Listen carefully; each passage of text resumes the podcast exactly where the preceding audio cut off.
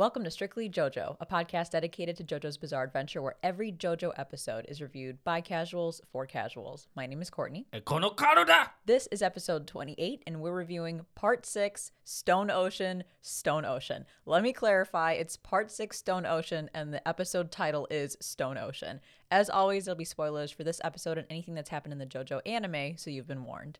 Speaking of which, as we all know, Netflix did a full 12 episode dump for Stone Ocean. So I feel like it's fair game for us to talk about anything that's happened in the first 12 episodes of Stone Ocean. What do you think? Yeah, I think that's fair. Again, it, it's all out there. Obviously, if this were episodic, we couldn't talk about anything from the future, unless you're a manga reader, of course. But yeah, I think it's fair game. I, I assume most of our listeners who are avid JoJo fans would have binged within the first hour of it Because releasing. It's hard not to, especially when there's a lot of hype going on um, on social media and spoilers are plentiful. And we'll talk about that a, a little bit because I do want to touch on the idea of doing these 12 episode dumps. Um, but I think for the sake of our discussions, it's going to be really difficult not to at least mention future episodes. Um, so I think. I think the focus, of course, will be the episode that we're reviewing on that particular day, but we may tap in a little bit um, on some other episodes within that dump. With that said, we're here, people. We are finally here. Stone Ocean has arrived. We can talk about it. We can we can watch it. We can we can I don't know. We can praise it. It's great. yeah, joy to the world. Jolyne has come. Let Earth receive her queen. Just in time for the holiday spirit. But yeah, it, it feels like a fever dream because I believe we haven't had any sort of new JoJo content or like anime since 2019 with part 5 Golden Wind. That was it premiered in October 2018. Um yeah, wrapped up July 28th, 2019. And I I think you're right. This is the biggest gap that we've had between JoJo seasons. I think normally it's about a year or two, but here it's it's much longer. And maybe that's just part of the deal with Netflix um, because they had to do this 12 episode dump. They needed more time to fully flesh out the episodes and make sure it was done in time for this release. But regardless, it's still so strange to believe that Stone Ocean is finally here. Like I remember, like less than what five six months ago, all we got was a visual of Jolyne and now we have like the full fledged anime. It, it's still it's just crazy to believe. It was a pre- pretty quick turnaround time between announcing or, confirming Stone Ocean was happening to when it actually released. So that's uh, something I'm very thankful for. But at the end of the day, it sucks having to wait a little bit longer for the next part to come out. But if it means it's going to be great, it's going to be um, of good quality and it allows David Production to do their thing, which is make an amazing anime adaptation for JoJo, I'm happy to wait as long as needed. I mean, preferably not in more than like three to four years because that, that's pretty fucking long. But, you know, if they need a little extra time, I, I totally understand. What gets me about it though is I I only read half, less than half of the manga, and so I don't know what the ending is going to be or how epic it's going to be. But I feel like it's going to be dampened a little if they do another like bulk release. Um, it would be kind of like if Attack on Titan, the, the second half of this final of the final season, which is coming out, if they just decided to release that all at once. You know what I mean? Yeah. Um. Let's let's talk about that. Let's just get that out of the way. Let's talk about this episode dump because I have some some hot takes here, and I I think it'd be best to just let, let's lay it all out there and then move on from it. The episode dump. I hate it.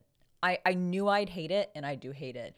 And to me, again, I'm a hardcore binge watcher, but there's something special about watching a show weekly with a community and frantically binging all 12 episodes and not getting to enjoy episodic discussions online with the rest of the JoJo community sucks. Like it just it flat out sucks. Um sure discussions are still out there um and, and there's ones dedicated to each episode like i think on mal they have um episodic discussion threads and then on like the r anime subreddit they've got their their 12 threads out there but going through them, they feel kind of hollow. Like there's no discourse about what's happened um, contained to that particular episode, like episode three or episode five, because there's no mystery around what's happening next. It's more just like, lol, this part was funny.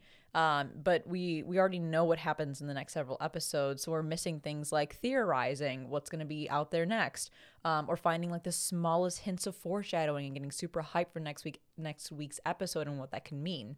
So I feel like only episode 12 is going to have a true discussion because that's the stopping point for this this episode dump and really same thing goes for Twitter. It's like a bunch of sporadic tweets across all 12 episodes and it's overwhelming to try and align to like all that's happening because you you see something cool about episode 6 and then you see something cool about episode 11 and you're like, "Oh my god, I'm jumping around like crazy." And maybe that's just me being small-brained, I don't know, but to me, discussions are the best part of being part of a particular anime fandom and experiencing something together weekly kind of has this like magic. I know that sounds cheesy, but it, it is kind of like a fun thing that you get to do together. But now it just feels more, I don't know, disconnected.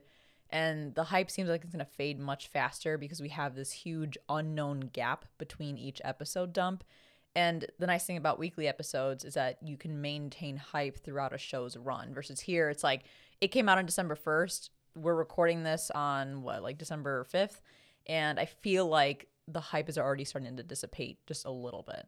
And me personally, I was kind of looking forward to uh, like a weekly release of of these JoJo episodes, particularly because I think I didn't start watching JoJo. This is probably the same for you.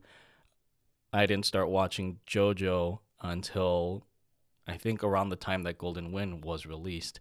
And by the time I had started watching it, I think Golden Wind had just wrapped up. Um, so I wasn't part of that like initial community that was you know discussing episodes every week. And uh, I was hoping that it would have been the case for Stone Ocean. Obviously, it's not because of the, the deal with Netflix. But yeah, I think there are two things that I I, that don't sit well with me with it. One is that, like you mentioned, the magic is sort of lost in anticipating the the next episode um, every week. Because again, with everything out there now, we complete one episode and it has this cliffhanger, but then you can kind of breathe a sigh of relief because oh, it'll just start immediately, like after this uh, after the credits roll. And the second thing is, in today's day and age, we have spoilers abound. I feel like there are spoiler tags for everything now, um, and that's that's certainly the case with JoJo, because I think we initially watched um, the first six episodes because we wanted to just get it out of the way and and just know what happens. I mean, you probably already knew what was going to happen, but just seeing it in anime adaptation form.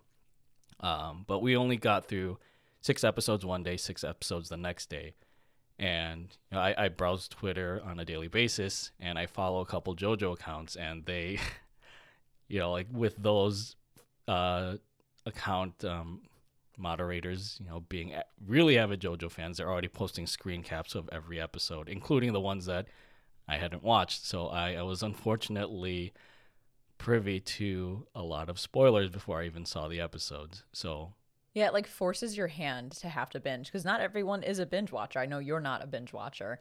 Um, so But I'll I'll get it clear. I will binge JoJo if I have to. so I was glad to have watched six episodes at least. But in general, for like non non binge watchers, it's either you have to avoid social media until you've finished watching or finished catching up, or just suck it up, binge watch it, and then go on social media expecting tons of spoilers. And I don't know, it's just like I feel like we we blew through 12 episodes, which I'm kind of the same way. Like I'm happy to be able to watch all of it so quickly so I don't have to wait. But it's like, all right, we talked about it for a few days. Um, we'll see you guys in a, a couple months when they finally drop the next 12 episodes. Because I imagine it's probably going to be like a month or two. Because if you think about 12 episodes, that's like three months worth of content. And I know the Japan audience is going to be getting the first episode dropped uh, in January. Yeah. And then it's going to be a weekly releases. So I, I can't imagine Netflix will dump the next 12 way too much earlier than what the Japan audience can get a hold of. And we all know this is a fucking cash grab for, for Netflix because it's a way to incentivize people to sign up for Netflix accounts so they can see the the episodes ahead of time. I wonder if there's like some market survey out there where they'll they'll get or like get feedback for this release of Stone Ocean, and so I can just write do not sign an exclusivity deal with Netflix again. I know. I think you got to make a lot of noise on social media um, about it. And I, I feel like Netflix just doesn't pay attention most of the time to what the fandom actually wants. And they'll just do whatever the fuck they want. And yeah, that's that's like the state of Netflix right now. But anyway, enough about that. We've we've gotten that off our chest. We've talked about the episode dump. We'll move on from it. We just gotta we just gotta live with it. But at least we have Stone Ocean. And to uh, your point earlier, I do want to clarify that um, for anyone who's not aware, I did read the manga for part six um, a while back. I think right after I finished Golden Wind, because I was like, I have to know what happens with Jolyne and Jotaro. Like, I, I can't not wait. And it's one of the very few manga that I've ever read. So um, I, I was a little bit worried about how much I would retain, not in the sense that, like, oh, I'm not going to remember anything, but am I going to remember too much where it's going to be a bit difficult to talk through these weekly episode reviews and not spoil or hint at spoilers for future parts that haven't been released yet. Um, I'm thankful to say I read it so fast that I actually don't remember a lot of the manga. I, I I realize how little I remember because I'm only really remembering key story parts. Things like Jotaro shows up or like, you know, Emporio can warp through walls or some shit like that. Just like really major plot points that um, you know, it's still to be careful about when we talk about these these episodes every week, but really I'm still pleasantly surprised each episode by the things that are happening because I, I don't remember a lot of it. I'm like, oh, that's cool. And it all just feels like new and fresh to me. I would say you still have a tell sometimes when we were we were watching episodes. I think certain things had come back to you, and you would either like have a sudden look on your face, or I would hear like a like, like you breathing in suddenly. I didn't acknowledge it because I know that if I asked you why why'd you react like that, it would have been delving into spoiler territory. But all right. Yeah. Well, I'll try to be better about that. Luckily, you're the only one who's in the room with me when I watch these things. So for these podcasts, I'll just have to be silent and control my facial expressions as you sit across the table looking at me. hmm yeah, for me, I, I've mentioned before that I've only read probably like 10 to 15 percent of the manga. So I think I know what happens up until about episode three, whenever Jotaro shows up. Uh, four? Three or four, yeah. I can't remember. Um, so a lot of this, the first three, ep- three, four episodes, I was familiar with. Although there are parts of this very first episode that I don't think I came across in the manga. Um, but it was definitely an interesting episode to watch. You know what I found interesting though? Um, IGN gave this a 10 out of 10. And I'm like, don't get me wrong. I don't doubt that Stone Ocean is going to be a, a 10 out of 10 anime. Like, it's JoJo and it's off to a super strong start. But isn't it a bit early to be putting out a rating when there's only 12 episodes so far? I just found it so weird. And I didn't read the review because IGN kind of, I don't know, sometimes I get a little bit annoyed with some of the stuff that they put out. Um, but I just thought that was so strange. Yeah, when it comes to IGN and anime, I really don't pay attention to them.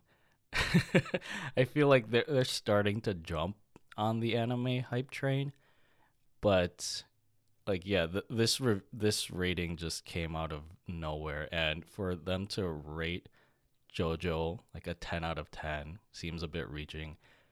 I mean, JoJo does deserve a ten out of ten. Me being a, a JoJo fanatic, but even after watching these first 12 episodes, I like if I look at it subjectively, I wouldn't place it at that rating. But that is, of course, not taking into account the rest of the season, which is to come out like later next year. I mean, we've been burned just this year alone by anime that have started off incredibly strong and then just turned into a fucking dumpster fire at the end. Knock on wood, fingers crossed that will not be the case with Stone Ocean. And again, like I have full faith in David Production. They are uh, like a godsend to to JoJo.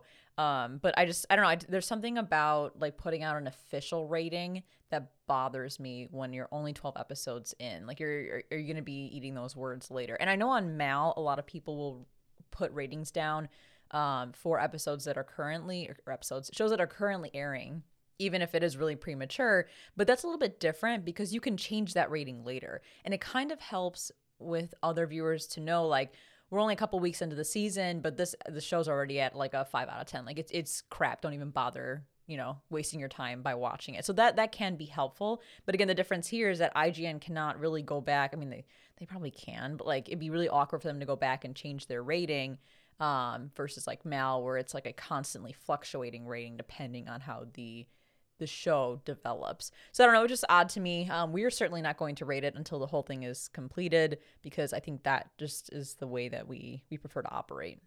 I'm also just googling IGN JoJo reviews. Like this is the only JoJo part that they reviewed. So again, the credibility is, is kind of suspect there. Um, I also think it's a lot of people are accusing IGN of having these very favorable reviews um, because there's so know, much hype. That and they're probably sponsored um, by the people or the companies that are issuing the, the products or content that they're reviewing.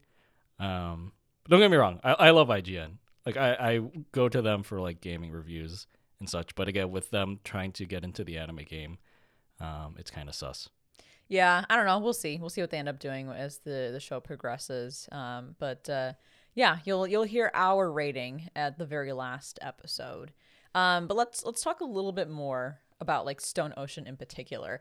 I, I want to just take a step back and look at JoJo as a whole and why we have such a we as like the JoJo fans have such a strong connection to this series. Yeah, you could say it's because of the memes. Yeah, you could say it's because of Araki's art style and the crazy characters and the over the top poses and just the, the overall aesthetic of JoJo. But for me, I think the strongest selling point about JoJo's Bizarre Adventure is that it not only follows a family over time, but an entire lineage over time. Like JoJo fans feel very connected to the Joestars because of this. It's to me so cool to see Jotaro, for example, go from a high schooler to an adult who basically mentors Josuke to a father and then following his his daughter's story. That is so cool to me. And one of the most hype moments in these first 12 episodes was when Jotaro shows up in that visitation room. It's like you know they had talked about him in the the several episodes leading up to it, but just seeing him there, seeing him interact with his child is just such a cool concept because we've we've watched this family over several seasons and you, you just have a, a connection to them. You, you really get invested in these characters and in in this whole lineage in its entirety. Yeah i would say jojo is almost like the equivalent of the star wars saga. I knew you were going to say that. I knew it. I was because, bracing for yeah that. It, it just that like star wars essentially follows like the skywalker bloodline um, in the same vein um, and yeah, you don't have to tell me twice about Jotaro um, appearing in this part because I'm all for it um, because he is my my favorite JoJo of all time. But yeah, the family drama is definitely part of the appeal of JoJo's Bizarre Adventure to me. Um, there, I don't think there's many other anime or even other media that I've consumed and watched that is similar to this in concept.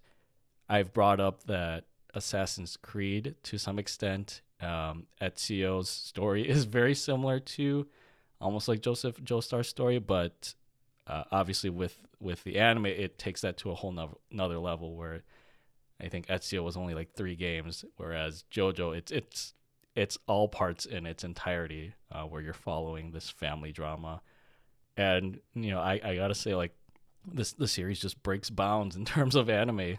Get with not conforming to certain tropes. Although I don't know if there are typical seinen tropes um, that this anime exhibits that I haven't caught on to.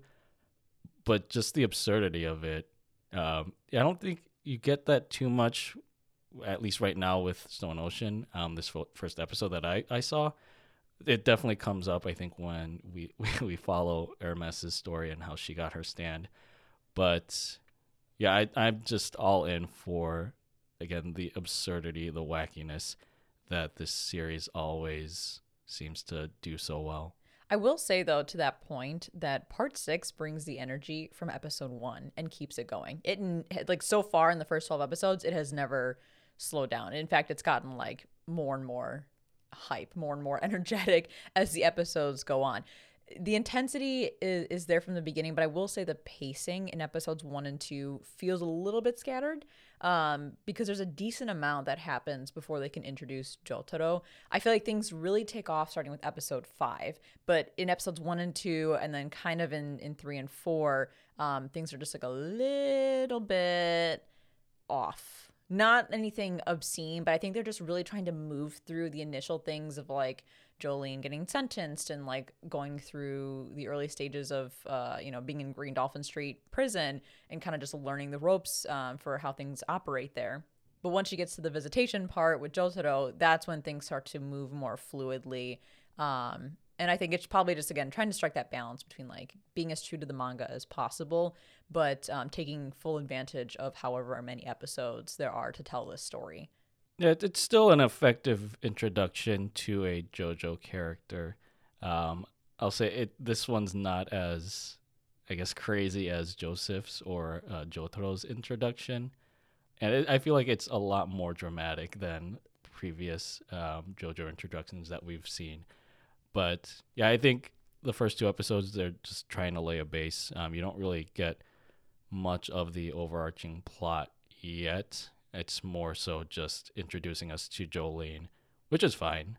But yeah, I, I, I agree with the fact that the pacing was kind of all over the place, um, especially in this first episode where it jumps from the intro scene to Jolyne in prison, then back to the intro scene, and it was kind of hard to follow where exactly she was, like in the timeline of her trial and imprisonment. I I will say though, talking a little bit more about the intensity of this part, it wastes no time getting into like the meat of what's going on here, like the heart of of the story. Um, like you think about part one, you got a couple of episodes where like you get the backstory building between Dio and Jonathan when they were younger, and then part two, you have um, you know, kind of Joseph meeting Smokey and and then dealing with Straizo, and then he gets introduced to the Pillarmen. And then for part three, you've got um, Jotaro being introduced, um, whole concept with with Holly and her stand, and then finally the Stardust Crusaders actually start their journey. Part five, um, you've got Giorno kind of like you skipped part four. Oh shit, part four. well, part four is interesting because it's you know it's the slice it's of life. No, I love part four. It's, it's boring. It's, it's the slice of life JoJo part. Um, hey, we love all parts here, okay? but we we see Josuke kind of like realizing there's stand users in Morio and like you get introduced to a lot of people before Kira actually shows up. Um, and then part five, you've got Giorno kind of like getting his feet wet and you know what's what's the mafia passione? Yeah, passione, and then him just rising in the ranks, and then him meeting Trish, and then things kind of take off from there. Mm-hmm. Yeah, so then like here in part six, it's like immediately Jolyne has been sentenced, framed for murder, and she gets her stand, and then Jotaro shows up. So I love it. I, I love just jumping right into this part because there's a lot that's gonna happen, you know, throughout this story, and we don't need like the the slow build up. Let's just get right into it. I really appreciate that about part six. I also really like the new art style. I think it's spot on for the manga. It has a very similar look to part five, but I think the manga for part five and part six had a, a similar art style anyway. So it's it's still unique because every JoJo part has. Well, every every JoJo season. I hate saying season because parts one and two have this similar art style. But anyway, art style changes for each of the parts, and here they they stuck with that. I feel like from part five onward, Araki stuck to one style and rolled with it. Because yeah, part six, for me, it looks very similar to part five with like accentuated features of the face, um, lots of lines being used in that sense, and even the fashion sense. Uh, I, I think you have to call that out, especially with part six, focusing so much on stands related to fashion or characters related to fashion.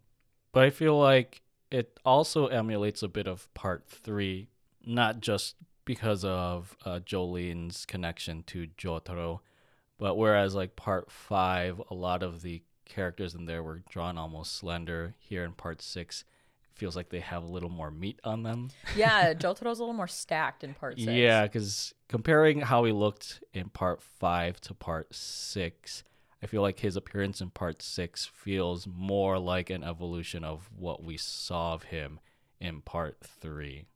Minus like his his extremely buff physique. that and the tall fucking hat. Why is his hat so tall? Like we just need to get that out there. His hat is really tall in some shots, um, and I- especially when they're in the visitation room, it just looks like I don't even know, just very very big tall hat. Like is his skull growing upward?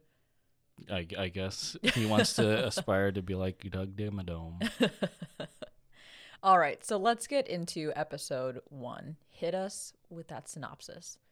All right, so to start with the overall summary, JoJo's Bizarre Adventure Stone Ocean is the fifth season of the JoJo's Bizarre Adventure anime television series by David Production, adapting Stone Ocean, the sixth part of Hirohiko Araki's JoJo's Bizarre Adventure manga. Stone Ocean was initially released worldwide as an original net animation season on Netflix on December 1st, 2021, before its scheduled airing on Japanese television in January 2022.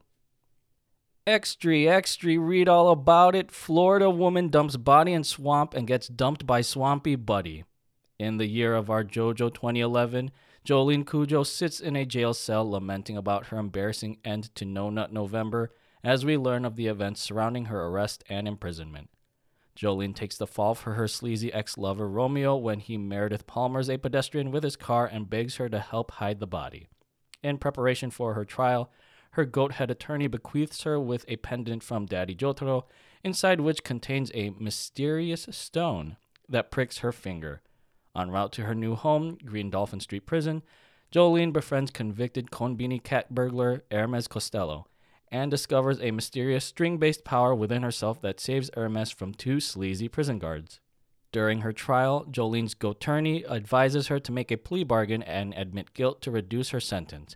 But the turns are tabled as the judge sentences her to 15 years in prison instead, as part of the Attorney's anime scheme to frame Jolyne on behalf of Romeo's family. Not one to go down without a fight, though. Jolyne uses her new anime powers to pull a Godfather move and garrote the shit out of the Goat Attorney in his car on the way home. Jolene, Jolene, Jolene, Jolene, I'm begging of you, please destroy this man. And now into our next modified segment of the show is that a music and or fashion reference, where we document any and all nods, homages, and tributes that this extraordinary anime makes to the ordinary world of music and or fashion. And there are, of course, plenty abound in this first episode. We got to start off with Jolyne herself. Her name is an homage to Jolene, which was a 1973 song written and performed by country music artist Dolly Parton. And I know we haven't talked yet about OP or ED because we didn't get it featured yet in this episode, but part of me is still disappointed that they didn't use Jolene as the ED. We have a, a chance though. I mean, there's probably going to be at least another ED, so fingers crossed. That's true. And we get a very fleeting reference of it in episode two, but we'll save that for our next discussion. The second uh, music and fashion reference is with the character Hermes Costello. Um, there's two references in her name one luxurious, one musical. Hermes is a French luxury goods manufacturer specializing in leather goods, lifestyle, lifestyle accessories, home furnishings, perfumery, jewelry, watches, and clothing. I am also familiar with this brand because it is used prominently in uh, Train Man, which was a Japanese live action film based on a phenomenon on the internet. Um, Costello refers to Elvis Costello, who uh, who is an English singer songwriter, was listed on Rolling Stone's 100 Greatest Artists of All Time. His highest charting single was Oliver's Army. I'm not familiar with that, but for any Notting Hill fans out there, he did sing the song She that was used in that film. I only know that because my sister is a huge fan of Notting Hill. I don't know what Notting Hill is. It's that movie with Hugh Grant and I think Julia Roberts. Oh, I I, I don't know. Yeah, just ask my sister about it. She'll she'll talk an earful out about it. Uh, the third reference, this is a musical reference, is the name of the prison itself, Green Dolphin Street Prison. Um, that is named after on Green Dolphin Street, a jazz standard popularized by Miles Davis, which was used in the 1947 film of the same name, Green Dolphin Street. Um, I think there's a fleeting reference to Vogue uh, in this episode where Jolyne is given some items from her mother, um, but they spell it V O G E for obvious reasons. Um, I think that's it. I really liked that Vogue reference because yeah, it just it ties well into the the theme of part six, which is fashion designers. Yeah. And I guess unrelated, this isn't a music or fashion reference, but for Romeo, um, Jolyne's sleazy ex lover, I think that is a possible reference to the, gar- or the car brand Alfa Romeo. I think they were driving an Alfa Romeo too, right? Yeah. Um, I think there was trivia out there that said he was driving an Alfa Romeo GTV at the time of the car crash. So any car enthusiasts out there will probably appreciate that reference. And now it's time for the JoJo meme rundown, where we list each new JoJo meme that appeared in this episode. And I'll be honest, right off the bat, this is going to be very tricky for me to do um, throughout part six because we try to be anime only, but because the anime just came out, the memes are going to be pretty fresh. They're going to be pretty new. So some of these are going to be manga memes um, that have existed for a while in the JoJo community, and then some of them, you know, will hopefully be new anime memes. But the two that I caught um, in this particular episode have to do with um, Jolyne uh, being a very, I don't know, sexual person because the masturbation scene is like a huge fucking meme. It's it's something that of course people took note of in the manga and when they announced part 6 was happening people were like I hope David production actually animates the masturbation scene. I'm like, "Bro, they're not going to do that, okay? they're not going to do that." they they they Wait, so- animated the actual scene of her talking about it, but the oh, fandom was Oh, like, "We want to see her masturbating." And I'm like, "Bro, that's a stretch. I don't think they're going to do it." And they didn't do it. So that was actually in the manga then. Yeah, yeah, it's Wow. it's in the manga. Okay, I Um, didn't get to that part, but then they open with it, which is kind of funny. Yeah, and the other meme is Jolyne. That shot of her after she's stripped for the strip search, and she's on all fours show, showing her ass to the security guards. That's another meme. Um, so these two in particular, of course, you know the JoJo community is going to take note of these and, and run with them. But uh, if Horny ass fans. as always, if we missed any memes or if any pop up, you know, as we go through the the premiere or the the run of Stone Ocean, please reach out to us and let us know. So to kick things off, I want to talk about just some like high level things before we actually dive into the the details of this episode. And right off the bat, I want to talk about Jolyne's personality because her personality reminds me very much of a blend of Jotaro and Joseph.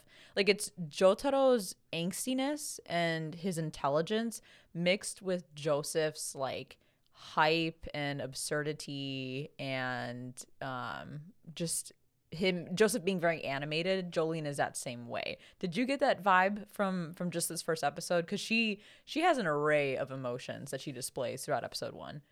I feel like I clung more to the Jotaro vibes, um, especially because this first episode, it's her in prison, much like Jotaro ended up in prison um, in part three's first episode. So I can kind of I can see like her angsty, rebellious side reflected here as much as Jotaro had his um, in part three. I can kind of see like the the all over the place emotion to that's similar to Joseph. Like she has Joseph moments. Um, like in particular, one example is when her and Hermes are on the bus being transported to Green Dolphin Street prison, and Hermes tells her, you know, you have to have cash on you if you want to survive in the prison. And Jolyne says, well, where do you stash it? In your butthole or other orifices? And then she has like this reaction where she's like, ugh, that's so gross. But like the reaction she has to her own idea of stuffing money in your butthole is such a Joseph thing. Yeah. That was a very Joseph moment. And then she starts like joking around, like, is it in your tits? and it's just like her, those, those comedic moments that Jolyne has is like, they're very reminiscent of Joseph. Yeah, I was gonna say her reaction to like stuffing money in orifices. It's kind of like there was a moment where he went like Ugh, in in part two. Yeah. it was very similar, like sounding um, onomatopoeia. And then the the strips the strip search scene is also a Joseph move. Do you would you ever expect Jotaro to like do something like that, behave in that way that's very much like sticking it to to the man? Like Joseph would do that. He'd be like, "Okay, you want me to get naked? Fine. Here's my asshole. I'll just show you my butthole right off the bat." But Jotaro would not do that. He would not behave like that. Yeah, that part was kind of funny. And you said like the the part where she curls into a, and she says like a bridge pose. That wasn't in the manga. No, I think it was. Oh, I it saw was? someone Okay. post about it. So yeah, I, I this is another part like I, I, I didn't totally remember. But then someone on Twitter was like, "Look, they actually put the bridge pose in there." Okay, I thought it was just additional fan service, but yeah, I can see Joseph acting goofy like that if he were ever imprisoned and strip searched. And then, as I mentioned earlier, it seems like part six, unlike previous parts, is wasting no time just getting right to the core content of the story.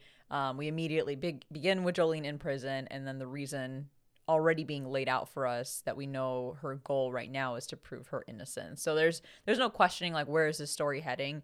They just they get they get to it right away. Um, one thing they didn't really mention I think in any of the 12 episodes is the way Jolyne spells her name. Because at the end of the episode I'm jumping around a little bit but at the end of the episode we see her um, name spelled out in the note that she gives to the lawyer and it's Jolyne Cujoh. Cujoh spelled C U J O H whereas Jotaro's name is spelled K U J O Oh, there's an intentional reason behind that. Yes, and Ah. I mean, I I don't think this is spoilers. We we know that she does not have a good relationship with Jotaro in the beginning here. Um, I, and I don't know when it's mentioned in the manga or if it is mentioned in the manga, but just kind of in the JoJo lore, she purposely changed the spelling of her name Kujo as kind of like a big fu to Jotaro because he she felt that he was an absent father and, and she has an estranged relationship with him so she spells it different on purpose i don't know if it's legally her, her name if she like legally got it changed or what but she writes her last name Cujoh with c-u-j-o-h for that reason Okay, I thought you were gonna talk about why she has a Y in Jolyne. It's the obvious reason for that is I think just copyright. oh yeah that too yeah Jolyne is spelled different than jolene from dolly parton Mhm. So yeah, they start off the episode with the masturbation scene. Like they really just opened up the entire story of Stone Ocean and introduced the JoJo for this part with the masturbation scene. I didn't think they'd actually do it, but they fucking did it. And it was just such a funny introduction. I love my other favorite introduction for a JoJo main character is Jotaro's introduction in part 3 because it starts off with him just like angsty and brooding in this um this prison. And then you see Holly run up to his cell and she's all like you know so excited to see her son. And she's got these flashbacks of him as like a little boy and him being a good kid. And then when she reaches his cell he says shut the fuck up bitch. And then she's like hi. And then they they slap um, you know Stardust Crusaders on the screen. That was such a fantastic way to introduce a JoJo. And here this is a very different way of doing it but equally fantastic in my opinion It's still a very JoJo way to open up the season. Um, and I love that it, it juxtaposes this masturbation scene with initially opening up with the, the car crash that sets up Jolyne's arrest. And then it cuts to her, and she's like frustrated in her prison cell, and she's like banging her head on the bed. And she says something along the lines of, like, oh, my life is over. And you think it's because of her arrest and her subsequent like sentencing. But then it misleads you and talks about just her being seen masturbating. Like what a jojo way to open up the show And it's not just a quick reference to her masturbating, it's like a full on conversation about like what turned her on and who it was that saw her and all this stuff. And I was like, they just they don't even care at this point. They're like, fuck it, let's go full on. Let's let's be as true to the manga as possible. Um and there were a couple of things in this opening sequence that I, I noticed. And right off the bat, huge shout out to Jolyne's voice actor. I always forget how to pronounce her name. Fairouz Ai Yes, Fairouz Ai is fantastic because in this masturbation scene alone, there is an incredible range that Jolyne goes through. Like she's extremely expressive and in the scene alone, she goes through like embarrassment and then anger and then like being very shy and timid and then like screaming at other people for making fun of her for masturbating. And I, I'm just like, for a newcomer, like Fairouz Ai, I, I like always forget how to pronounce it. you know, Fairu's Virus I.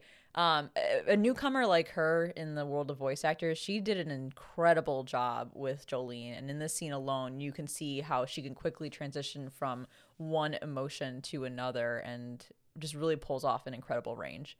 Well, she's been in, like, she's acted in several roles, but I think, yeah, this is obviously her starring role. And we've talked about her passion for JoJo before and how she was, like, hoping and dreaming for this role, and it eventually got to her. Um, got into her hands. So in, in that sense, it, it's a very inspirational story, and yeah, she just she just nails Jolyne so well. Um, I like her voice just flows naturally uh, from from the character's mouth. It, it's unbelievable. Yeah, very good casting there. The other thing I noticed in this sequence is um, when Jolyne tells that chick that like her ring finger is a tell-all. It kind of I don't get the whole point of it. I think it's her trying to throw that chick off, but it reminds me of that um, moment that Jotaro has in part three where they're on the ship and he uses that smoking trick to point out the enemy stand user. Remember, he says something like, um, "The stand user like when they smell cigarette smoke, the like a vein will pop out on their face, and then everybody reacts in that moment. And the captain, who's pretending not to be a stand user, touches his nose in reaction to that, and that's that's the tell-all. But it's like funny because Jotaro made that up on the spot just to trick the captain into admitting indirectly that he's a stand user. So again, like it's not a one for one, but Jolyne's moment here of like telling this chick to kind of throw her off that oh well your ring finger is a tell all for you know if you've been masturbating. And she's like, "Wait, what?" And she panics. That just reminded me of it. I don't know, like a little parallel between Jotaro and Jolyne. Yeah, like father, like daughter, just fucking with people. mind games. Yeah. also, why does that lady look like a stand user too? you know what? Everyone in this fucking jail Yeah. looks like stand users. And I'm surprised this jail just allows people to wear their their everyday fashion clothes instead of like actual prison outfits. I know all they do is throw on a jacket that says Green Dolphin Yeah. Street Prison. But it would definitely not be a JoJo part if people didn't have crazy outfits and, and hair and, and looks and everything. So. Right. and uh, yeah, that was another thing I was going to mention with this first episode is just the strong fashion sense throughout. Like you have obviously Hermes's get up and especially Jolyne's like her her dress during the car accident like it, it it's almost like fishnet, right? Yeah. It's like a giant, like, like I don't even know, diamond shaped mesh skirt. like, like see, yeah, see through. Um, but I think like it, it's just a testament to Araki's taste for fashion. And then obviously you have Jolyne's iconic. Um, I guess it's a one piece, although eventually like it looks like her shoes are infused with her pants. But then in a later episode, we it's revealed like it's separate shoes that just happen to match the pants. But And then, of course, Jotaro's snakeskin boot pants, like one All piece right. boot pants. Like, damn, Jotaro, okay. it always makes me curious how like cosplayers that do these part six characters what what their routine is um, into getting into the costume looks like. Well, fun little fact if you Google the um, part two Bloody Stream OST, like the soundtrack cover, there's a picture of Joseph on there and it's like very colorful. And if you look closely at his outfit, he not only has butterflies on the bottom of his shoe and on the, on like the t shirt that he's wearing, if you look at his pants, he also has like the, I don't even know what to call them. Like the squares that are on Jolyne's pants, he's wearing them too. It's almost as if like Joseph and Jolyne have matching outfits in, in these two images. It's really cool. I again just look up the Bloody Stream OST cover with Joseph Joestar and you'll you'll see the outfit. Oh yeah, I do see that. Interesting. it's kind of like I don't know Jolyne's homage to her great grandfather. The next scene in the episode is the lawyer scene, where, or the first of the two lawyer scenes, where Jolyne is chatting with her lawyer about how to prove her innocence, and he calls her JoJo, which I love because you know every every Joestar needs to have their JoJo moment, even if they're not called JoJo throughout their part, they still have to have their JoJo moment um, in in their introductory episode. Yeah, to harken back to Star Wars references, it's kind of like this calling the the titular JoJo character by the by the nickname JoJo's is like hearing I have a bad feeling about this in every Star Wars movie. well, here Jolyne's like, nobody calls me JoJo except for my mom. And I'm like, that's fair. That's why no one calls her JoJo in the part. She she kind of laid the those ground rules out. Um, and in this part, we see that they've changed Jolyne's mom's hair from brunette to blonde.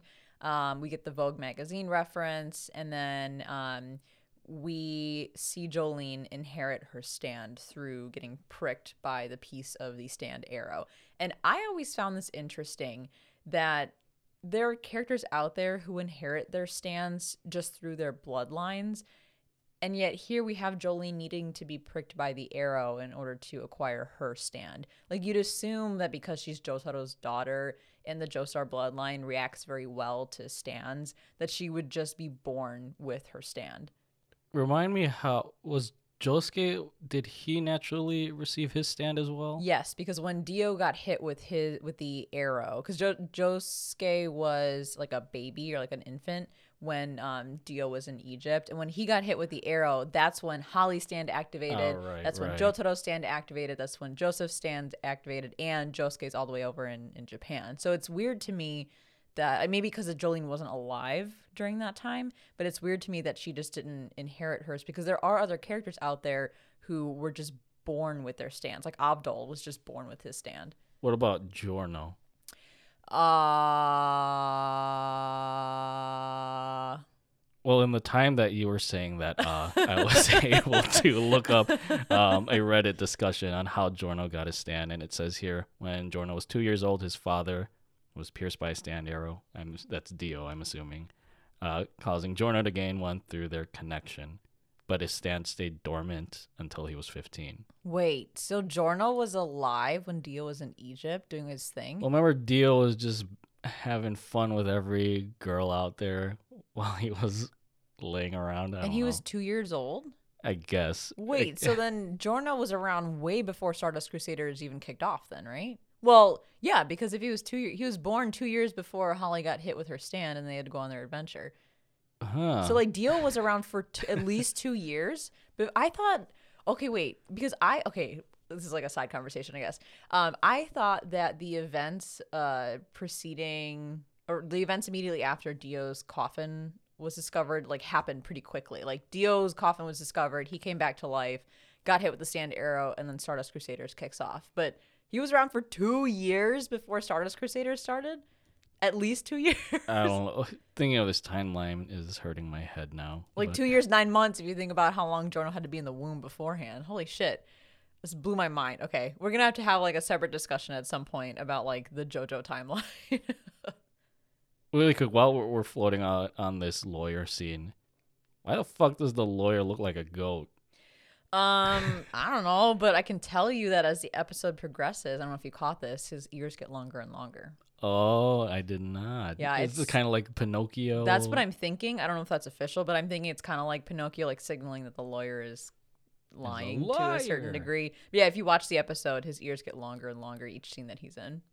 Okay, well, he, he kind of deserves his fate. Um, but yeah, it's just weird that he looks like something out of Narnia. And just to go along with that, um, it's just funny how all of the guards um, in the prison, they, they're just drawn really, really oddly. Um, thinking about the, the guard that strip searches uh, Jolyne has the weird, like, I don't know, like po- like pigtails, ponytails sticking Like out of her. multiple pigtails all over her head. Yeah, and then you have the warden who has the bugged out eyes, and someone, um, I think, they compared his head to like uh, one of Mista's uh, Sex Pistols. Oh yeah, it does look like Yeah. that. Um, that just made me think like, is this what Araki thinks of like Florida people? you know, like you have the the news articles about Florida man, Florida woman, just doing really odd things. yeah, probably. I, I wouldn't doubt it. But I feel like with each passing part, Araki cares less and less about making people look human. Well, the thing there is that people were comparing like police officers in part five, um, how handsome or how beautiful they looked. Maybe because like they were in Italy and Araki just loves Italy so much. Then you go to part six and you got like Sweet Home Alabama or something. Everyone just looks dumpy. Yeah. Well, um, we do get the narrator. He's back, so that's great. I, it sounds like it might be a different person. I'm not sure who who the narrator is across all of the different parts. I know the first narrator passed away. It- Oh, it- did he? Yeah, and then so they changed to a different person during one of the parts. Uh, I wonder if it's the same guy, like the second narrator that they brought in. Um, but the narr- the the narrator is back, and he's educating us on Green Dolphin Street Prison, um, and continues to educate us throughout this part. So he finds ways to tell us useless, but I guess useful information about JoJo lore. V- the very unsung hero of this series. Um, and then we get that scene that I mentioned earlier with Hermes telling Jolyne about smuggling in cash, and then Jolyne's reactions to the possible places that you can put that cash is very reminiscent of Joseph. Um, and then jo- uh, Hermes shows Jolyne that she actually does put it in her boobs, and I'm like, that's cringy because she has to like cut into the stitches and stick money underneath her skin, and I'm like, oh my god. How did they even get like the stitches? And I, you know, they do all sorts of things in prison. I assume. Yeah, like how does she get a needle and thread to stitch herself back up, or a knife to cut open the the? Yeah, I Yeah. just got queasy. Ooh, Hermes is a badass, that's for sure. Um, and then Jolyne gets her stand. Her, her stand becomes, I guess, active in this scene because she's able to hear things from far away using the, the string connected to a certain location. And I love this visual of like the kanji traveling up the string as Jolyne listens in on conversations. I feel like that's such a cool way to visualize what's happening with the stand because they could have just had the string like doing its thing and then Jolyne tell us that she can hear it through the threads but to actually see the kanji going down the string is really cool Yeah, I forgot Jolyne's stand was twofold in that it can listen in on conversations, using it kind of like you know when you're kids and you you attach string to like cups to, to hear people, and then later on when it the stand manifests, uh, it's obviously like used for melee attacks or long long range attacks as well. we do see throughout these first 12 episodes Jolyne finds some really clever ways to use her stand. And it's I don't know like I, I feel like her stand is more versatile than Star Platinum is because it's a short range power stand like Star Platinum or like Crazy Diamond but the thread part of it the string part of it gives her a whole other realm of of uses for her stand that like some of the other stands in JoJo could not ever have. I mean, Star Platinum then acquires the world, which you can stop time with for a couple seconds. That's incredibly useful, but it's not as versatile as the way Jolyne mm-hmm. uses the strings. I mean, here there are two examples in this episode. Like we like we just discussed, there's the communication aspect, and then at the very end, where she pulls like a mafia move, and I think it yeah it's garrote, uh, where she just ties the string around um, the goat lawyer's neck. So uh, yeah, I, I can see it being very versatile outside of you know just the stand manifesting and using its its fists or speaking with its fists. We get that flashback scene of Jolyne and Romeo in the car and what happened during the accident.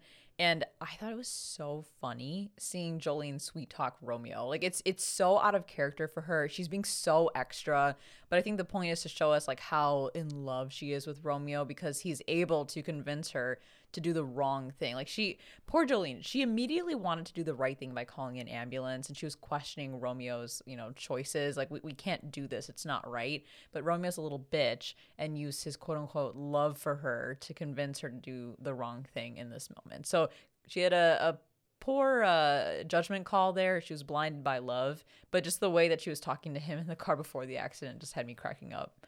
Yeah, credits again to Fairouz Ai for her her own versatility in, in emotions, especially with this this flirtatious scene with Jolyne.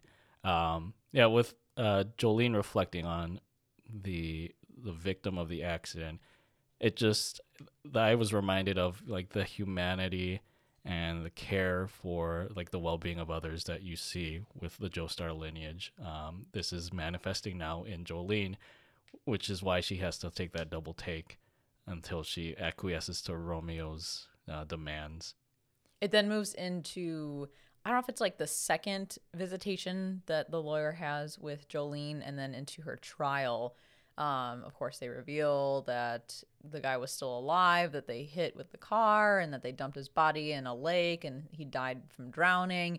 And so she's sentenced to 15 years. And really, the only like key takeaway from this moment, other than of course noticing the lawyer's ears get longer and longer is that fucking nasally noise that he makes after the 15 year sentence is delivered to Jolyne. It pans over to the lawyer and she's like, dude, are you serious? And he just kind of like has a deadpan stare and like his eyes are kind of blacked out. And then it zooms into his, I don't even know, like his eyes just really glazed over. And in that super zoom, it's like, how do you describe it? Like a like a nasally, just like breath that he does. It almost sounds like a like an arousal.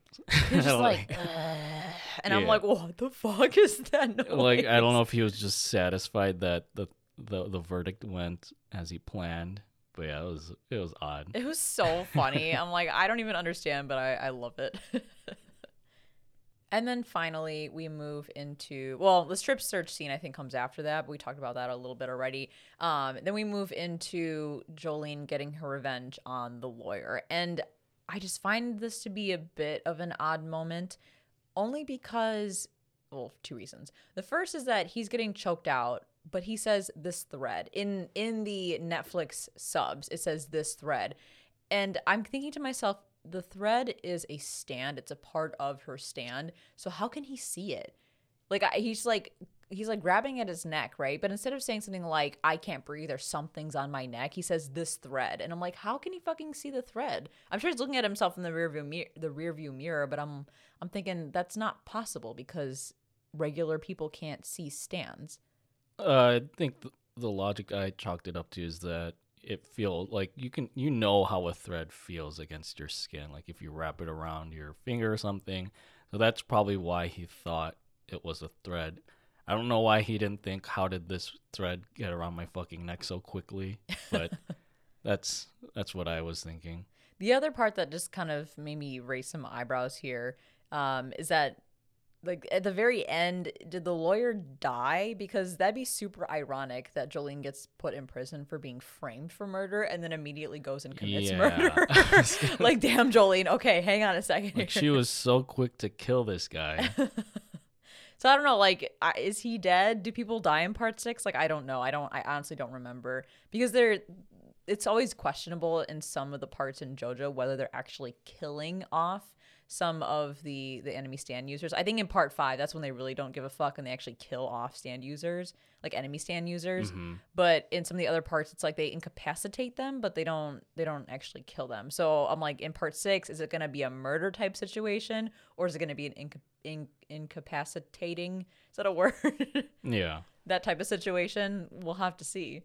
It makes you question whether or not we should love Jolyne or if she's just some like murderous psychopath. Well, if we can love the the members of Passione, the members of Bucci Gang, even though they're killing people in that, Yeah. that part, we can love Jolyne no matter what. the one thing I want to call out with this um, choking out scene is we get a taste of Jolyne's theme, um, but only the the guitar riff, and I think I'll probably talk more about this theme as we get more parts of it playing throughout part six. But I I love it.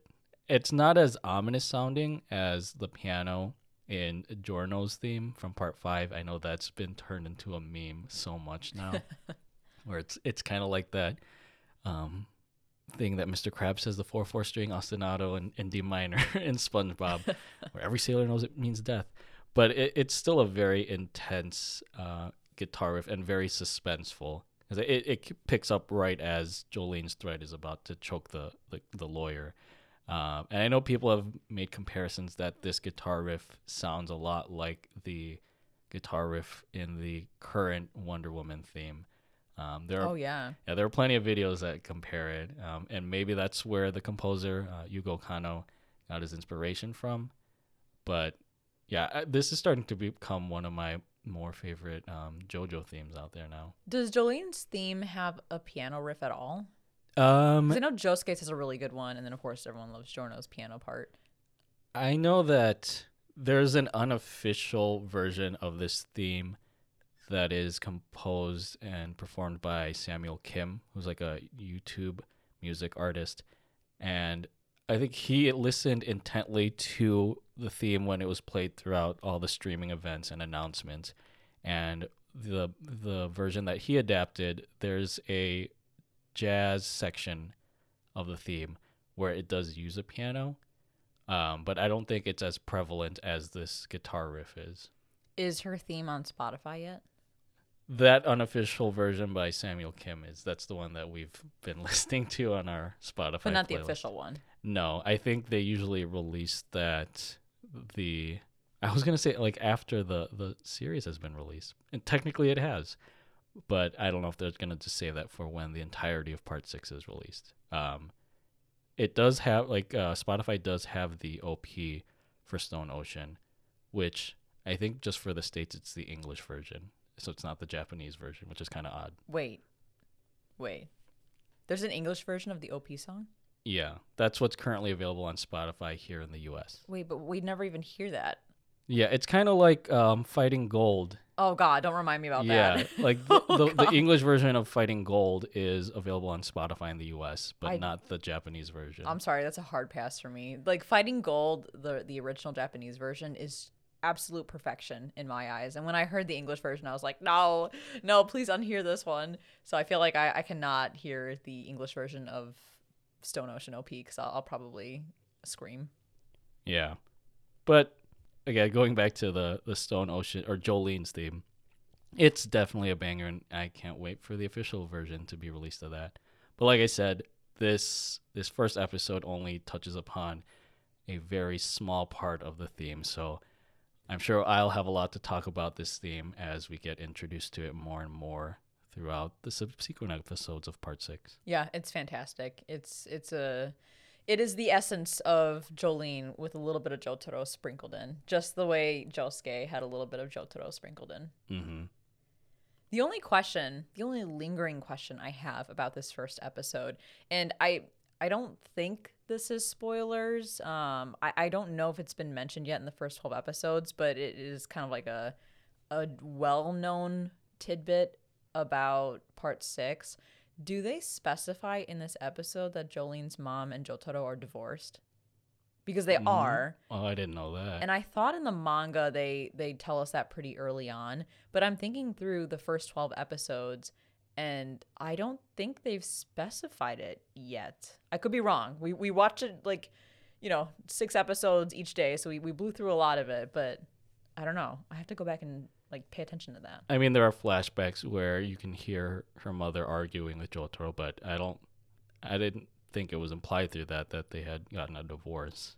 I mean, it makes sense now, but my thing with them is like, what kind of couples photo is that in the pendant? it's a JoJo photo. Yeah, okay? it you gotta be bougie. You gotta be extra. It reminds me of like like the the photo booths of the '90s, early 2000s that people would go to, and they would have these poses.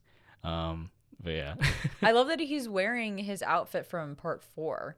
I think it's his part four outfit, right? Yeah, With the the, sun and the one. dolphin Mhm. on his hat. Um, because yeah, I mean it's that's when they got together and Jolyne was a kid during uh during part four.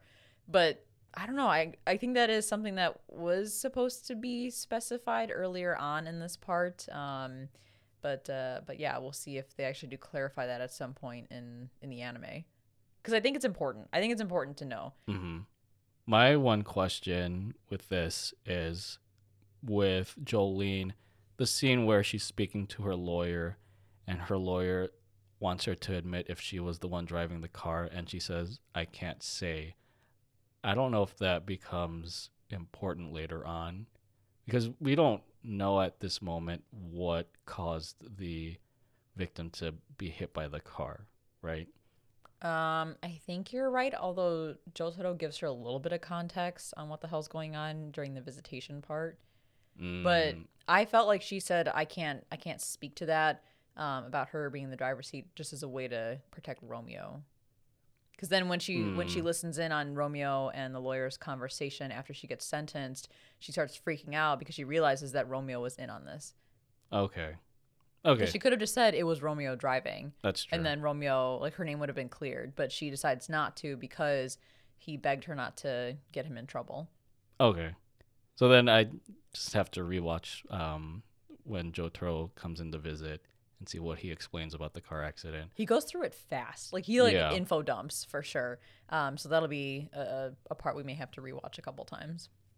And so that brings us to our final thoughts for part six, episode one, Stone Ocean. What did you think about this introduction to Jolyne Cujoh?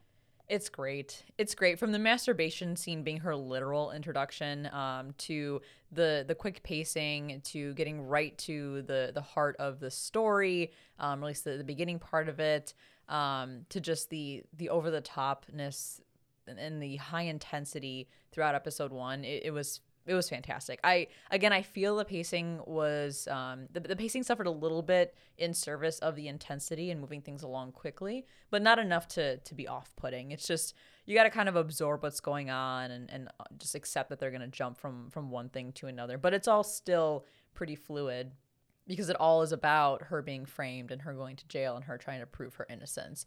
So yeah, I think this is gonna be up there as one of my favorite JoJo main character introductions of all time. Up there with Jotaro's because his was so fucking funny. but what about you? What did you think?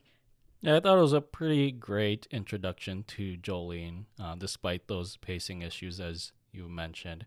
Uh, it doesn't really reveal the overarching plot yet, but I think it was contained enough to explain who Jolyne is, what she's all about. Uh, and yeah, it's just so funny that they start with this masturbation scene. And from that moment on, I knew like we're back in the thick of JoJo's Bizarre Adventure, and I can't wait for the rest of this adventure to go on. and we hope that you all enjoyed our first episode review of Stone Ocean, and we hope that you'll join us each and every week as we as we review all of the episodes that are still unknown. I, I feel like it's probably going to be in the realm of 30-ish episodes because we've got 12 now, um, and we're only a certain I won't say how much into the story, but a certain point into the story where I feel like we're probably going to get a pretty lengthy part out of this. But yeah, we hope that you'll you'll join us every single week because we will be moving from our bi-weekly schedule to a weekly schedule just for the Stone Ocean review series. And that wraps up episode 28 of Strictly JoJo. If you enjoy the podcast and would like to support the show, then head over to patreon.com slash the strictly series and subscribe on your favorite podcast service so you can be notified when new episodes premiere every Monday throughout our review of Stone Ocean. Follow us on Instagram at the Strictly Series and on Twitter at Strictly Series, and connect with us there or on our website, thestrictlyseries.com, to share your thoughts on JoJo's Bizarre Adventure and Stone Ocean. And masturbation. Oh my god. You'll also find more info on Strictly Anime, our other podcast for anime reviews and discussions. Thank you so much for listening and sharing our love of JoJo. Stay weep, everyone. To be continued.